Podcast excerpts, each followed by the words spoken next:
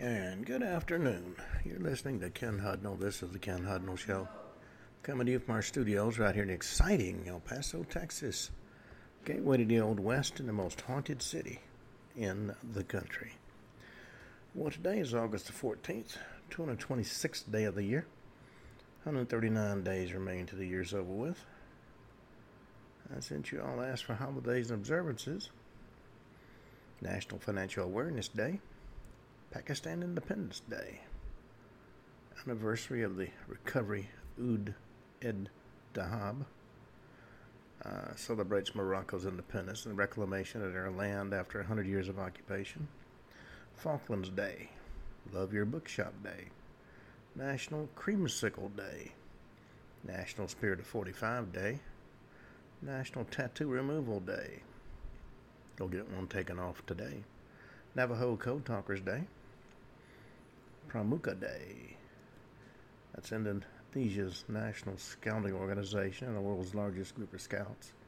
U.S. Victory Day um, observes a, the holiday as a reminder of the end of the war and opportunity to pay homage to veterans.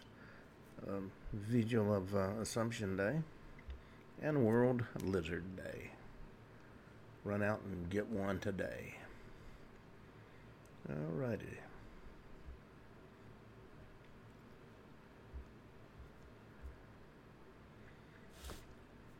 In 74 BC, a group of officials led by Western Han Minister Huo Guang presented articles of impeachment against the new emperor Li He to the imperial regent Empress Dowager Shangguan. The articles, enumerating the 1127 offenses uh, from sexual debauchery to, finan- to fiscal negligence and to cronyism, that the ministers found the new emperor to have committed over the course of his 27 day rule result in the unprecedented impeachment and summary disposition on the same day of the emperor by the bureaucracy. Nobody's safe. 29 BC. Octavian holds the second of three consecutive triumphs in Rome to celebrate the victory over the Dalmatian tribes. 1040 AD. King Duncan I is killed in battle against his first cousin and rival Macbeth. The latter succeeds him as King of Scotland. 1183, Taira no Munemori and the Taira clan take the young emperor Antoku and three sacred treasures and flee to western Japan to escape pursuit by the Minamoto clan. 1264, after tricking the Venetian galley fleet into sailing east of the Levant, the Genoese capture an entire Venetian trade convoy at the Battle of Cassino, 1352, War of the Breton Succession. Anglo Bretons defeat the French in the Battle of Mauron. 1370, Charles IV, Holy Roman Emperor, grants city privileges to Karlovy Vary. 1385, Portuguese crisis of 1883 to 85, Battle of Aljubarrota. Portuguese forces commanded by John I of Portugal defeat the Castilian army of John I of Castile. 1592, the first sighting of the Falkland Islands by John Davis took place on this date. 1598, Nine Years' War, Battle of the Yellow Ford. Irish forces under Hugh O'Neill, Earl of Tyrone, defeat an English expeditionary force under Henry Bagonat. Bagonat, one more time, Bagenal. 1720, Spanish military Villasur expeditions defeated by Pawnee and uh, Oto warriors in near present-day Columbus, Nebraska. 1784, Russian colonization of North America. Ook massacre. The Russian fur trader Gregory Seliakov storms a Kodiak Island Aleut refuge rock on Kaladak Island, kills 500 or so Aleut tilt. Subsequent uh, subjugation of the Alutiiq on Kodiak Island allows uh, Seliakov to establish the first permanent Russian settlement in Alaska at Three Saints Bay. 1790, Treaty of Werlo ends in 1788 to 1790, Russo-Swedish War. 1791, slaves from plantations in Santo Domingo hold a voodoo ceremony led by Houngan Dutty Boukman, that boy come in, marking the start of the Haitian Revolution. 1814, a ceasefire agreement called the Convention of Moss ends the Swedish-Norwegian War. 1816, the United Kingdom formally annexes the Tristan da Cunha archipelago, administering the islands from the Cape Colony in South Africa. 1842, American Indian Wars. Second Seminole War ends with the Seminoles force from Florida. 1848, Oregon Territory is organized by an act of Congress. 1880, construction of Cologne Cathedral, the most famous landmark in Cologne, Germany, is completed on this date. 1885, Japan's first patent is issued to the inventor of the rust-proof paint. 1893, France becomes the first country to introduce motor vehicle registration. 1900, Battle of Peking. The Eight Nation Alliance occupies Beijing, China, campaign to end the bloody Boxer Rebellion in China. 1901, the first claim powered flight by Gustav Whitehead and his number 21 took place on this date. 1914 World War I started a battle of Lorraine, an unsuccessful French offensive. 1917 World War I, Republic of China, which had heretofore been shipping laborers to Europe to assist in the war effort, officially declares war on the Central Powers although it will continue to send to Europe laborers instead of combatants for the remaining duration of the war. 1920, 1920 Summer Olympics, having started four months earlier, officially opened in Antwerp, Belgium, with the newly adopted Olympic flag, the Olympic oath being raised and taken at the opening ceremony for the first time in Olympic history. 1921, Tannu Uriankhai, later uh, Tuvan People's Republic is established as a completely independent colony which is supported by the Soviet Russia. 1933, loggers cause a forest fire in the coast range of Oregon, later known as the first forest fire of the Tillamook burn, destroying 240,000 acres of land. 1935, Franklin Roosevelt signs the Social Security Act, created a government pension system for the retired. 1936, Rainey Bethea's hung in uh, Owensboro, Kentucky is the last known public execution in the U.S. They used to sell tickets where I grew up.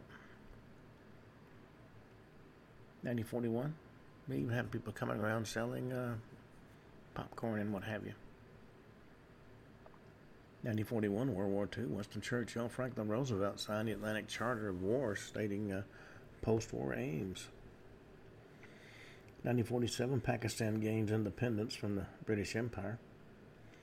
1959, founding and first official meeting of the American Football League. 1967, UK Marine Broadcasting Offences Act declares participation in offshore pirate radio illegal.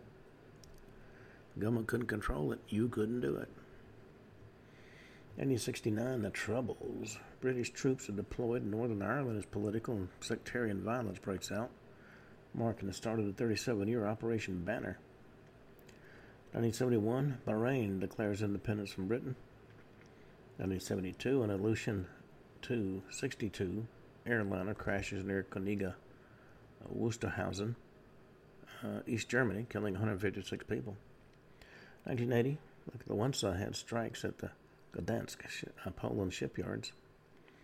1994, Ilich Ramirez Sanchez also known as Carlos the Jackal, is captured on this date. 1996, Greek Cypriot refu- refugee Solomos Solomou is shot and killed by a Turkish security officer while trying to climb a flag- flagpole in order to move a Turkish flag from its mast in the United Nations buffer zone in Cyprus. 2003, a wide-scale power blackout affects the northeast U.S. and Canada. 2005, Helios Airways Flight 522 en route from Larnaca, Cyprus to Prague, Czechoslovakia via Athens crashes in the hills near Grammatiko, Greece, killing 121 passengers and crew. 2006 Lebanon War. Ceasefire takes effect three days after United Nations Security Council's approval of United Nations Security Council Resolution 1701, formally ending hostilities between Lebanon and Israel. I like their attitude. You stop it because we tell you to. 2006, Sri Lankan Civil War. 61 schoolgirls are killed in July bombing by uh, the Sri Lankan Air Force airstri- um, airstrike. 2007, the Qahtaniya bombings killed at least 500 people. Now, if you don't know what that is, uh, four coordinated suicide car bomb attacks detonated in the Yazidi towns of Tel Ezer and Siba Sheikh Qadir in northern Iraq. 796 people were killed and 1,500 others were wounded, making it the Iraq War's uh, deadliest car bomb attack. Fourth uh, deadliest act of terrorism in history after September 11th attacks in the U.S., the Camp Speicher massacre in Iraq, and the Mai Kadra massacre of the Amhara people in Ethiopia. Interestingly enough, nobody claimed responsibility. I don't think they expected it to be that uh, deadly. 2013, Egypt declares a state of emergency security forces kill hundreds of demonstrators supporting former President Mohamed Morsi. 2013, UPS Airlines Flight 1354 crashes short of the runway at Birmingham Shuttlesworth International Airport, kill both crew members on board. 2015, U.S. Embassy in Havana, Cuba reopens after 54 years of being closed when Cuba United States relations were broken off. Uh, 2021, magnitude 7.2 earthquake strikes southwestern Haiti, kills at least 2,248 people, causes a humanitarian crisis, for which the Clinton Foundation raised millions of dollars that seemed to vanish. 2022, an explosion that destroys a market in Armenia, killing six and injuring dozens. Well, we have been talking in. Uh,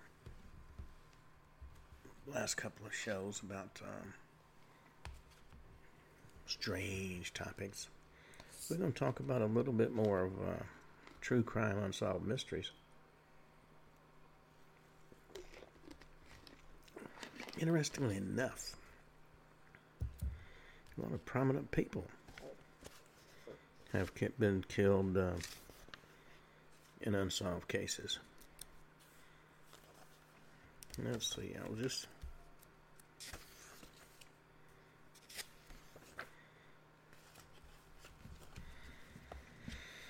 Now,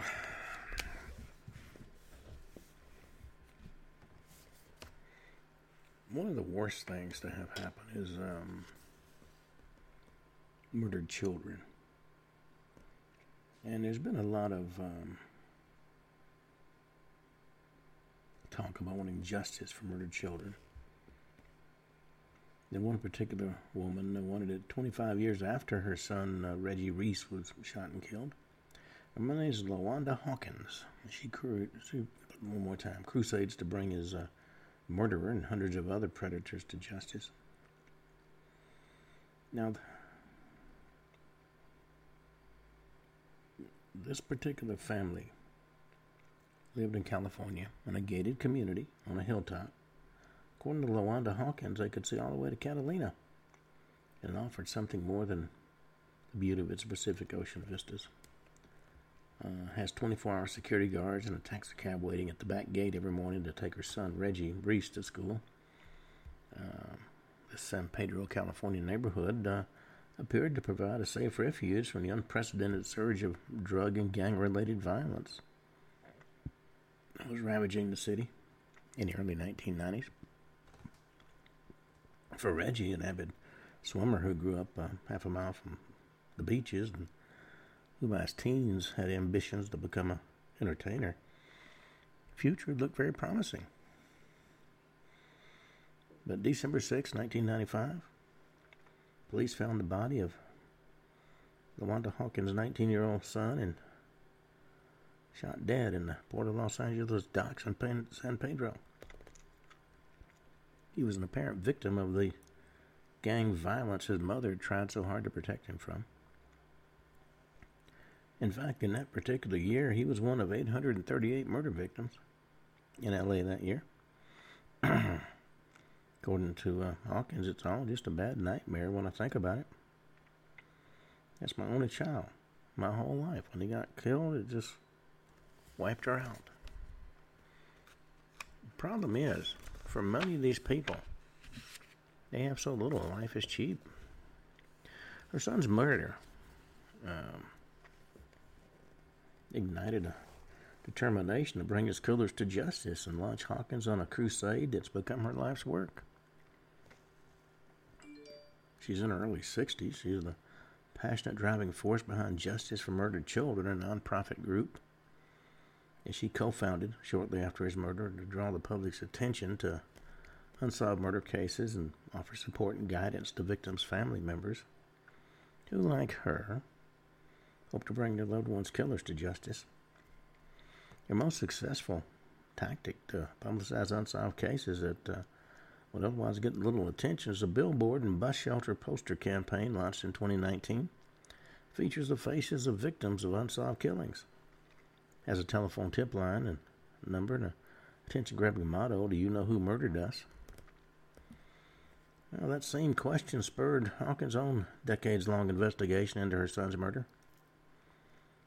Case still remains open, but the amateur sleuth believes she's pieced together from information he gathered from quizzing his friends and former schoolmates and local gang members, as well as the ongoing assistance from local police and federal law enforcement.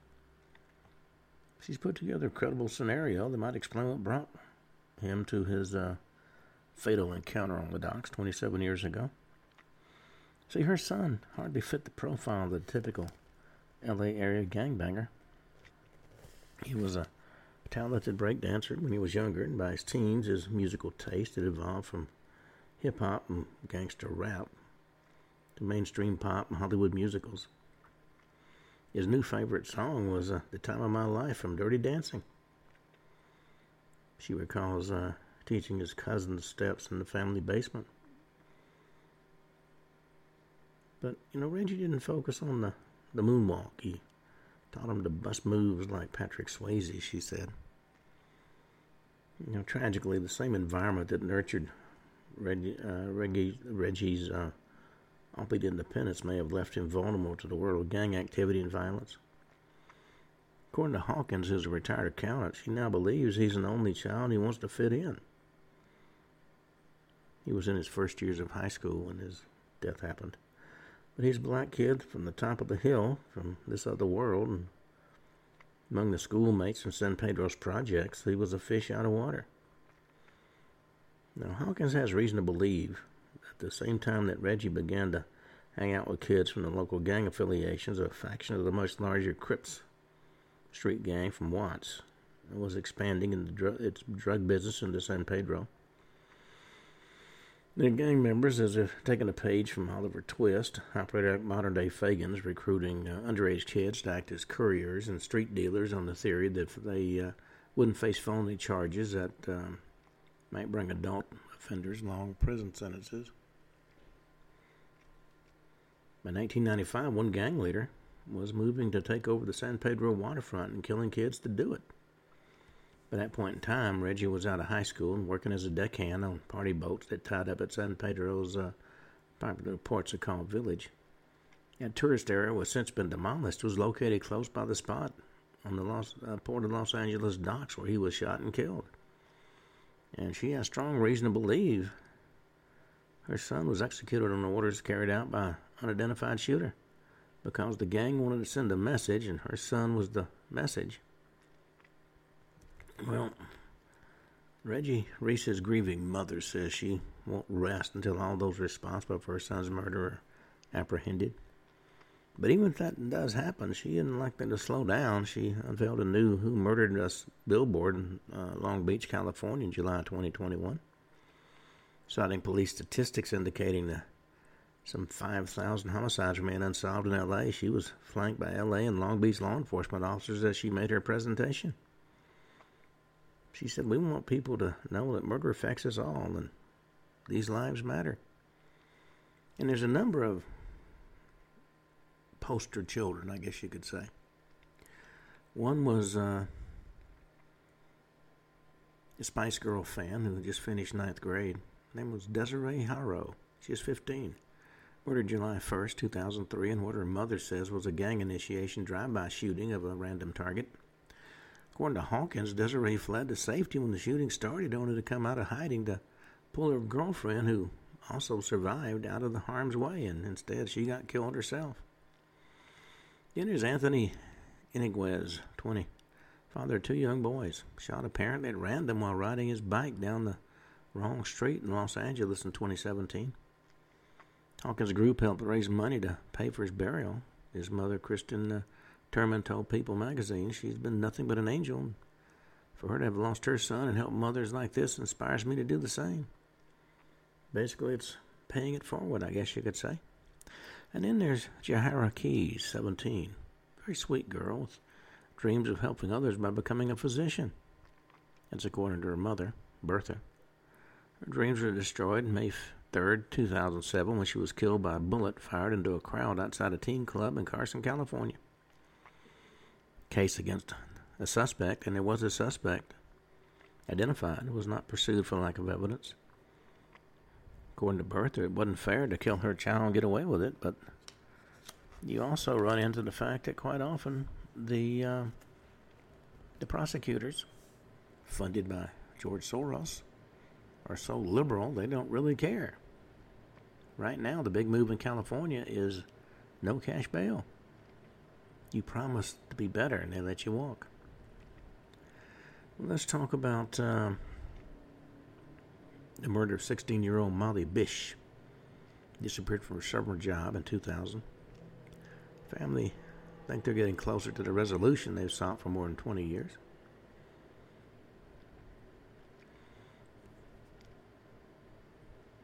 Well, high atop her perch on the wooden lifeguard chair in Commons Pond in Warren, Massachusetts, uh, Molly Bish could see kids splashing in the water, diving under the surface, and building sandcastles on tree shaded beaches.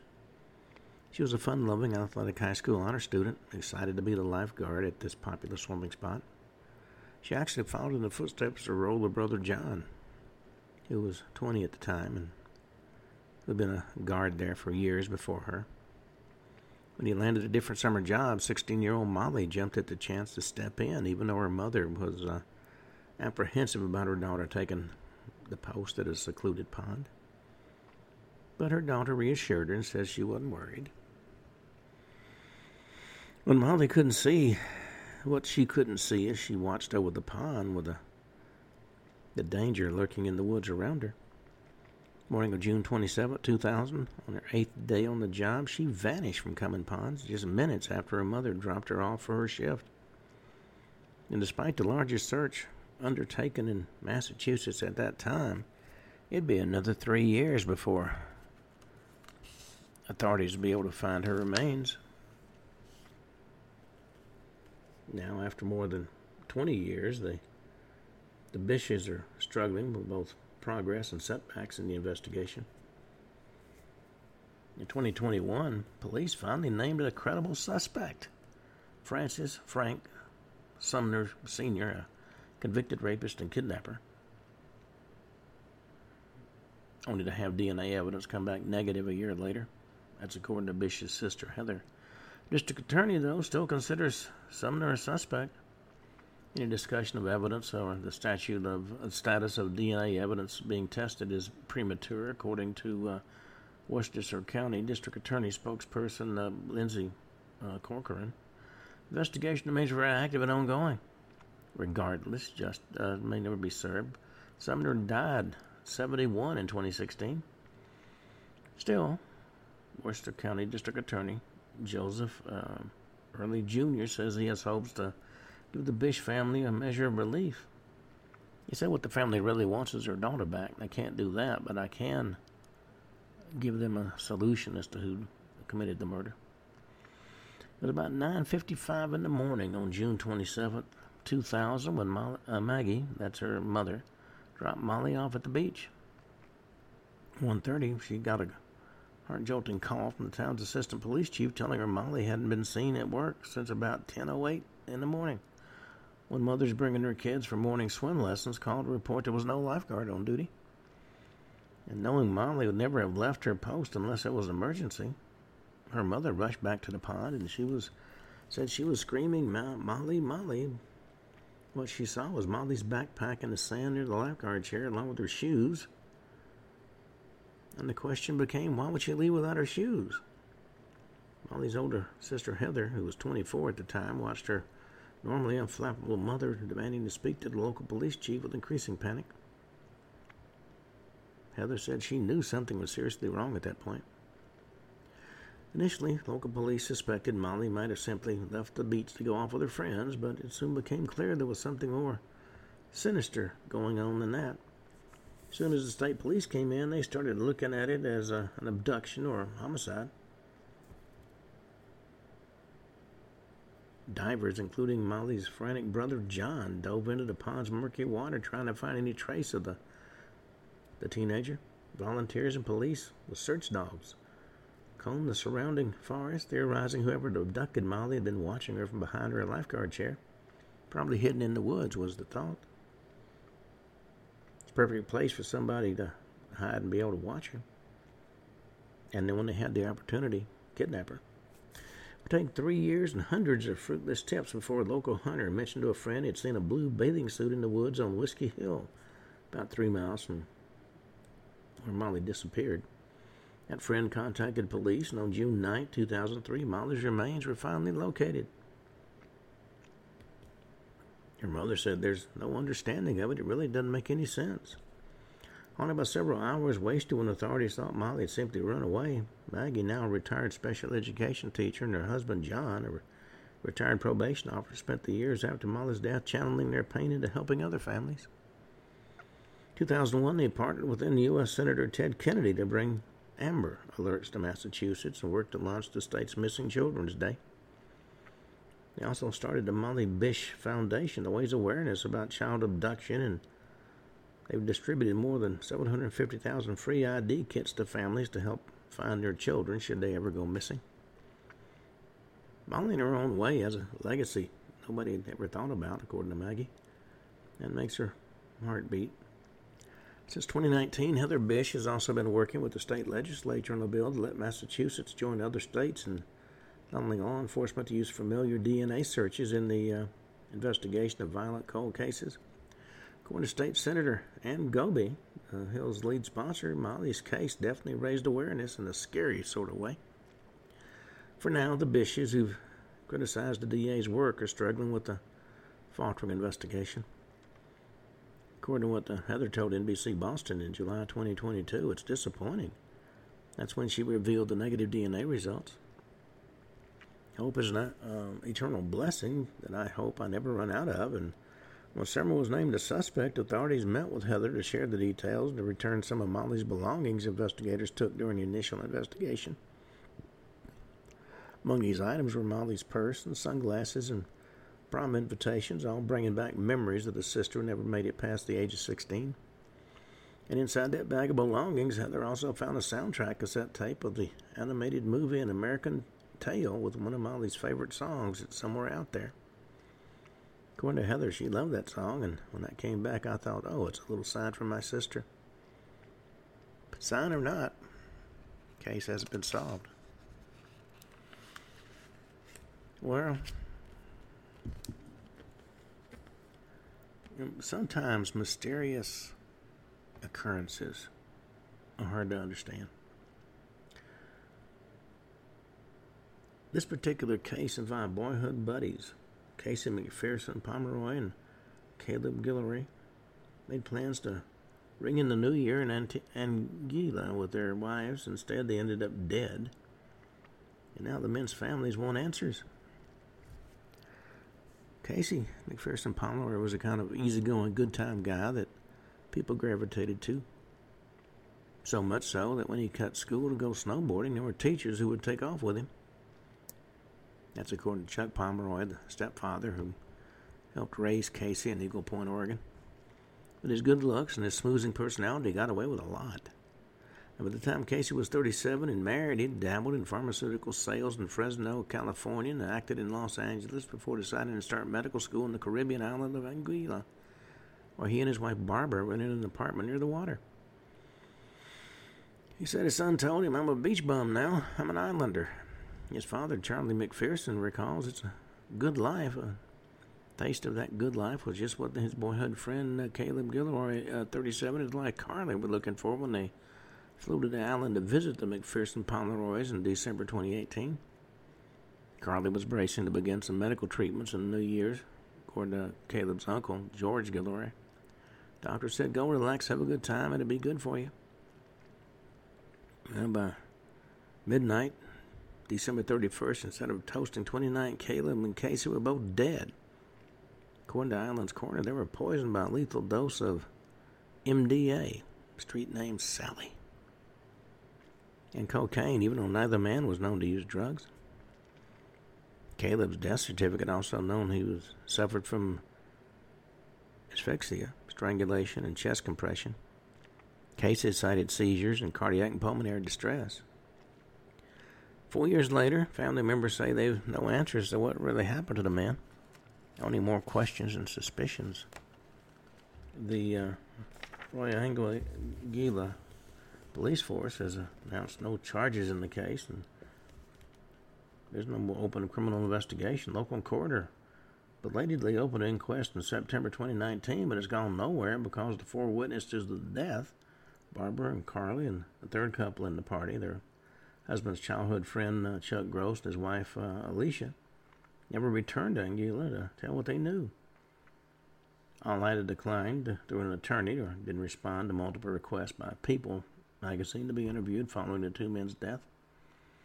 According to Casey's sister, Debonnie McPherson Udall, I think they all have something to hide.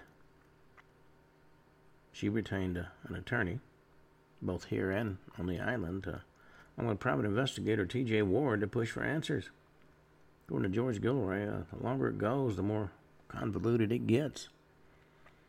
Story that Barbara McPherson Pomeroy, a nurse practitioner, and others told police seems straightforward enough, as laid out by Barbara's attorney, Marshall Whitney, on November 20th, 2019. Letter regarding her claim to Casey's life insurance policy. Barbara Casey and Caleb had stopped off at an outdoor beach bar on the night of December 30, 2018, and bought a single rum and coke that was left unattended while they were looking for Casey's lost flip flop. And then all three sipped from the same cup, which they then carried back to the apartment. Barebones' page and a half police report picks up the story at that point. 9:49 p.m. Alicia called police from the McPherson Pomeroy's Island Harbor apartment to report one of their friends isn't breathing and wanted an ambulance. Police and EMTs arrived to find Caleb mostly motionless on the living room floor, lying on his back. He's already dead. And they noticed Casey in the bedroom having a seizure and rushed him to the hospital, where he eventually died. Barbara felt this was no accident, that somebody intentionally tainted their drink that the trio took from the beach to back to a bar, back to the apartment. Police report goes on to say that based on the abnormal behavior of the four others in the apartment, uh, Barbara, Carly, Chuck, and Alicia, and Barbara's claim she was also feeling sick from her sips of the drink, all were taken to the hospital. And after their release, they were placed in police custody for nearly three days, after which they were set free and they immediately left the island. Well, that's where the sparse official account ends, and for the McPherson Pomeroys and the Gilroys, the red flags begin. After Casey and Caleb's deaths, their bodies were cremated, even though, according to Ward, the private investigator hired by Casey's sister, a family friend of, offered to send a plane for the deceased, their wives, and the Grosses to come home to the U.S. together. I mean, why would you create bodies in another country when there's all kinds of family at home here? Unless you wanted to get rid of some evidence. Casey's sister De- uh, Debonnie and the others held a fundraiser October 2019 to help pay Ward to investigate. Barbara and Carly sent a statement that read in part, We find their pursuits to be replete with misstatements and believe they're unproductive. We're cooperating with appropriate authorities and don't support or sanction this event in any way. In other words, shut up and leave us alone. But Debonnie, her parents, and the Gilroys say there's been no other way to get information. Officials on the island at the U.S. State Department uh, communicate only with Barbara and Carly as next to kin. And Ward claimed the Anguilla authorities just want this to go away because their money's made from tourism, and this happened in the middle of the tourist season. New Year's Eve. Paul Morrison, the island's police commissioner at the time, says the inquest has been stymied because an attorney for Barbara Carly and the Grosses is refusing to take our calls. In an April 11, 2019 update on the case that the Barbara emailed a friend, she made clear how she felt about Anguilla's judicial system after her stay in police custody following the death. She said no food for two and a half days, no sheets or blankets, air conditioning at 60 degrees, holes in the ground for a toilet. She said she, Carly, Chuck, and Alicia were treated as criminals. George Gilroy said he asked both Carly and Chuck Gross if they had testified at the inquest, and both of them said they'd fear for their lives. No way in hell they're going to go back down to testify for anything. But the foursome did visit Chuck Palmer and his wife Casey's mother, Paulette, June 15, 2019. But they didn't say much about the case. They came with their heads down. Barbara did most of the talking. It was brief and not in any detail. She got no indication they were trying to get to the bottom of what happened. And as the awkward visit ended, she said, Barbara seriously said, uh, Do not talk about this. Don't publicize it. You'll cause problems. Well, Barbara hinted at similar concerns in an email to friends, writing to the Anguilla police that actually initially charged her and Chuck Gross with manslaughter after the deaths, but uh, didn't follow through with prosecuting as we'd suffered enough. But there's no record of any charges having been filed, and Casey's family suspects Barbara made it up to garner sympathy. According to Devaney, there's been a lot of lies told. Maybe the most mysterious one was told by Casey himself, and uh, of course, reaching out to her brother's friends with news of his death, Devaney learned from his talent agent and friend Chris Montgomery that uh, Casey lived a double life while working as an actor in Los Angeles from 2010 to 2014. Telling friends he was single but commuting between an apartment there and his Fresno house uh, where he lived with Barbara. He said Casey's life in L.A. was a single life of carefree good times, uh, no clue, no nothing. He was married. Was told uh, me about a wedding that he'd gone to his best man, and after talking to Devaney, she learned he'd been telling him de- uh, telling details of his own wedding. I mean, that wasn't an oops, I forgot to tell you type of thing. It was a deliberate lie. And whatever Casey's intent was at the time, all Devaney and her family see now is another red flag. There's a lot of secrets and a lot of things being hidden. Doesn't seem to be any steps being taken to solve the murder. And why would you walk off and leave your drink sitting on the bar? If you were searching for something, you'd more than likely carry the drink with you. Well, everything's falling apart here. And okay, everything's back together and working now. This next case, one of the best known in California, I'm told, the Keddie cabin murders. It's a cold case that's starting to heat up. 2016, a junk collector with a metal detector reported finding a rusty hammer in a pond down the road from the scene of one of California's most infamous cases. That was a, the triple murder of a mother, her son, and the son's friend in cabin 28 of the old Keddie resort deep in the pine forested Sierra Nevada mountains. The apparent connection to the unsolved crime, for which nobody's ever been arrested, or even charged was chilling. April 12th, 1981, 14 year old Sheila Sharp, returning from a sleepover at a friend's place, discovered the bodies of her mother, Sue, who was 36, her brother Johnny, who was 15, and his best friend Dana Wingate, who was 17, in the cabin her family rented in the former resort. Victims were bound with tape and electrical wire, and then they'd been bludgeoned to death. Blood spattered on the walls and the ceiling. There was a bent steak knife and a bloody hammer was nearby. Missing was Sheila's sister Tina, who was 12. Her decomposed remains were found three years later in the woods about 50 miles from Keddie. Sheila told People magazine in 2016, I was confused. I was in shock. She recalled the, that horrific day in April. About 40 years ago. Neighbors say she came back screaming for Plumas County Supervisor Greg Hagwood and Detective uh, Mike Gamberg who came out of retirement in 2013 to help in this long dormant investigation. The hammer found in the pond was a promising new lead on a cold case that was finally beginning to heat up. In the immediate aftermath of the murders. A neighbor named uh, Marty Smart told investigators before abruptly leaving town that his own hammer, a clawhead model with blue handle, had gone missing.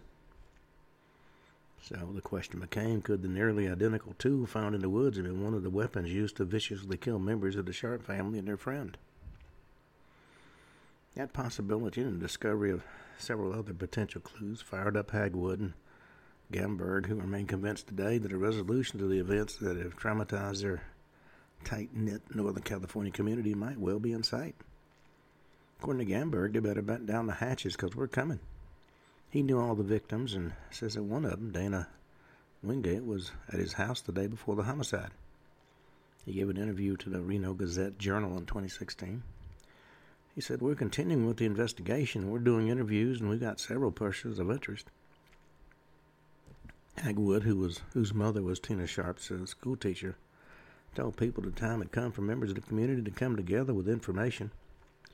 She said initially people's silence was a measure of overwhelming fear. That uh, that's transitioned to a fear of being exposed without having done something they uh, could have done a long time ago.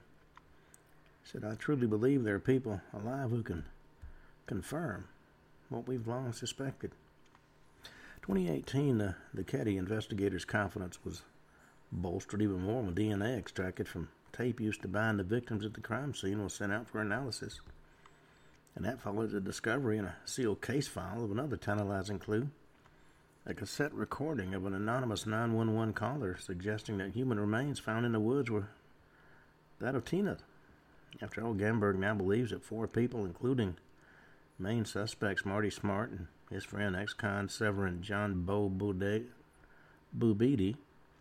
who both since died, were involved in the crimes, that two were uh, accessories to the killings.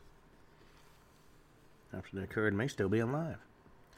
The story of what really happened in that cabin begins with the woman whose friends and family described as a devoted, a devoted, loving single mother, Glenna Sue Sharp. In late 1970s, the quiet scenic town of Keddie promised a new start for the single mom and her five kids. She had recently escaped an abusive marriage to a military man in Connecticut who, according to her surviving daughter Sheila, sexually abused her and her sister Tina. Sue and the children, Johnny and Tina, who were both killed, and Sheila and two younger sons, Rick and Greg, who were sleeping in an adjacent bedroom and weren't harmed during the attack, relocated to Northern California where Sue's brother Don worked for the railroad. They moved just down the highway from Quincy to Keddie in their rustic two bedroom, one bath cabin in 1980. Sheila loved the resort area and the views, she told people in 2016. She recalls getting her love of reading and learning how to crochet from her mother. Sheila, who's an administrative assistant in an Oregon construction company, said her mother was very creative, and her brother Rick has fond memories of Sue as well. He said, I don't remember her ever yelling at us. She was a good mom. Now, Sue wanted a better life for her kids, and while working at the Elks Lodge, she had plans to take college business classes. But unfortunately, opportunity was taken away from her. Police investigated the homicides in 81. They heard rumors that Sue had been hanging around with the wrong people and that drugs may have been involved, but the police didn't take that seriously.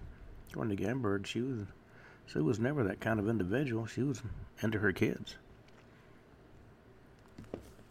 But another theory's made the rounds that did sound more plausible. Sue had reportedly taken sides in a marital dispute between Marty Smart and his wife Marilyn, who lived close by. She actually urged Marilyn to leave her husband. Decades later, Gamberg believes that Marty and Boubede may have barged into cabin 28 that night to confront Sue, and Tina, Johnny, and Dana walked into a situation that was out of control and it went downhill from there. Letter written by Marty that was in the original Keddie case file apparently referred to the violent confrontation came close to confession of murder.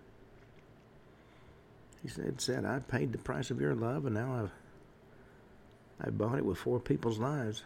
You tell me we're through. Great. What else do you want? Marty wrote Marilyn after the murders, and Marilyn says she first saw the letter years later. Gamberg also tracked down a therapist in Reno to whom Marty allegedly confessed and who We're shocked to learn investigators at the time didn't use that confession to solve the crimes.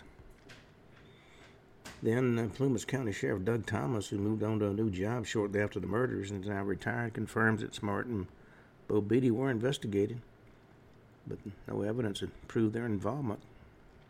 Says he wasn't aware at the time of the letter written to Marilyn, which emerged long after the murders. And as for the fact the case wasn't solved, he said, we did the best we could. Unfortunately, we didn't do a good enough job to convict anybody, and that's a shame.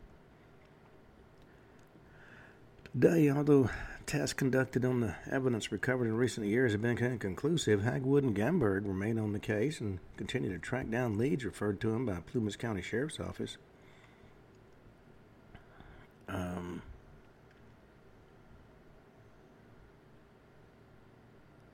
according to um, statements made, uh, they believe that some way, shape, or form they're going to be able to pull this together. That statement was made by Gamberg to uh, San Sacramento's ABC 10 in 2021.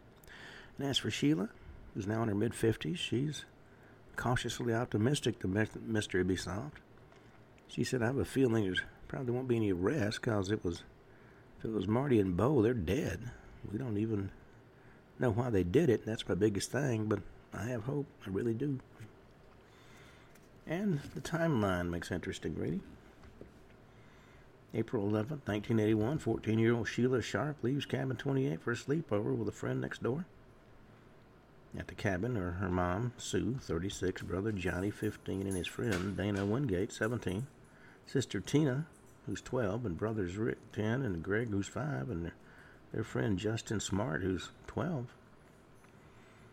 On the 12th of April, Sheila returns home to find her mother, Johnny, and Dana have been murdered. Bodies have been bound and bludgeoned with a hammer and stabbed. Tina's missing, but the, the three younger boys are still asleep in the back bedroom. That same month, in 81, police questioned Justin's stepfather, Marty Smart. He was angry about Sue's interference in his marriage and his ex-con friend, Bo, Bo Boubede. Neither is named as a suspect, and each later leaves town as fast as they can. April 11, 1984, on the third anniversary of the killing, a man collecting bottles in the woods 50 miles from Keddie finds a severed skull. An anonymous 911 caller later claims that skull is out of Tina Sharp. Police confirm that with dental records. So at the time, this 12 year old girl was taken off in the woods and Lord knows what happened. Well, in June of 2013, Greg Hagwood, Plumas County Sheriff at that time, hires a retired sheriff's investigator Mike Gamberg to organize files on the case with an eye toward re-examining it. Gamberg later confirms an early report that Smart confessed to the killings during a therapy session. Of course, his therapist couldn't testify to that effect. It'd be a violation of patient confidentiality. However, as I've discovered, nobody cares about that anymore. March 2016, a junk collector using a metal detector near Keddie finds a blue handled claw hammer similar to the one that Marty Smart told police he'd lost. Gamberg also discovered a sealed file containing a cassette tape of the anonymous call reporting the discovery of Tina's body. Both hammer and audio recordings are sent out for forensic testing. Results were inconclusive, of course. And then in April 2016, 35 years after the murders, Gamberg says he's making progress in the investigation, believes he's identified at least six persons of interest connected to the case.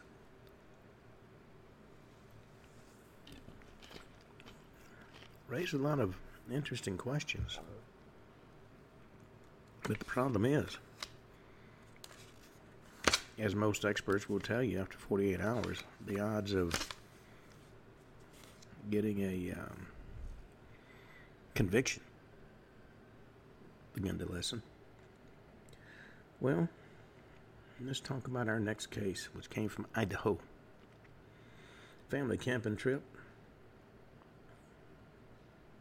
Supposed to be a time of enjoyment, but a toddler goes missing. And there's a massive search. His parents are under a cloud of suspicion.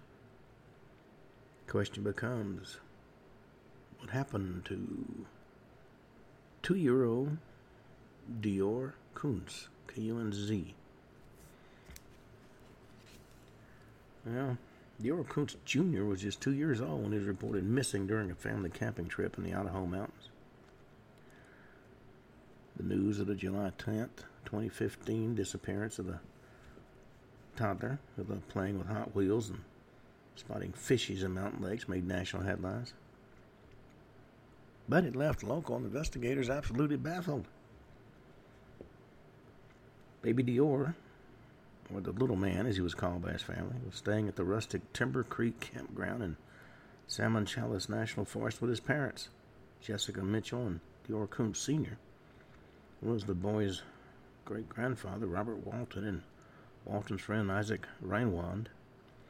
Searched for good fishing spots. Mitchell and Kunz walked about 50 yards from the campsite where they left a little Deorr in the care of his great grandfather. When they came back 20 minutes later, no trace of the child could be found.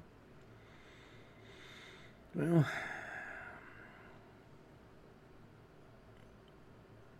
when the father saw the, the boy's tiny camping chair empty, he asked the grandfather, Where's Deorr?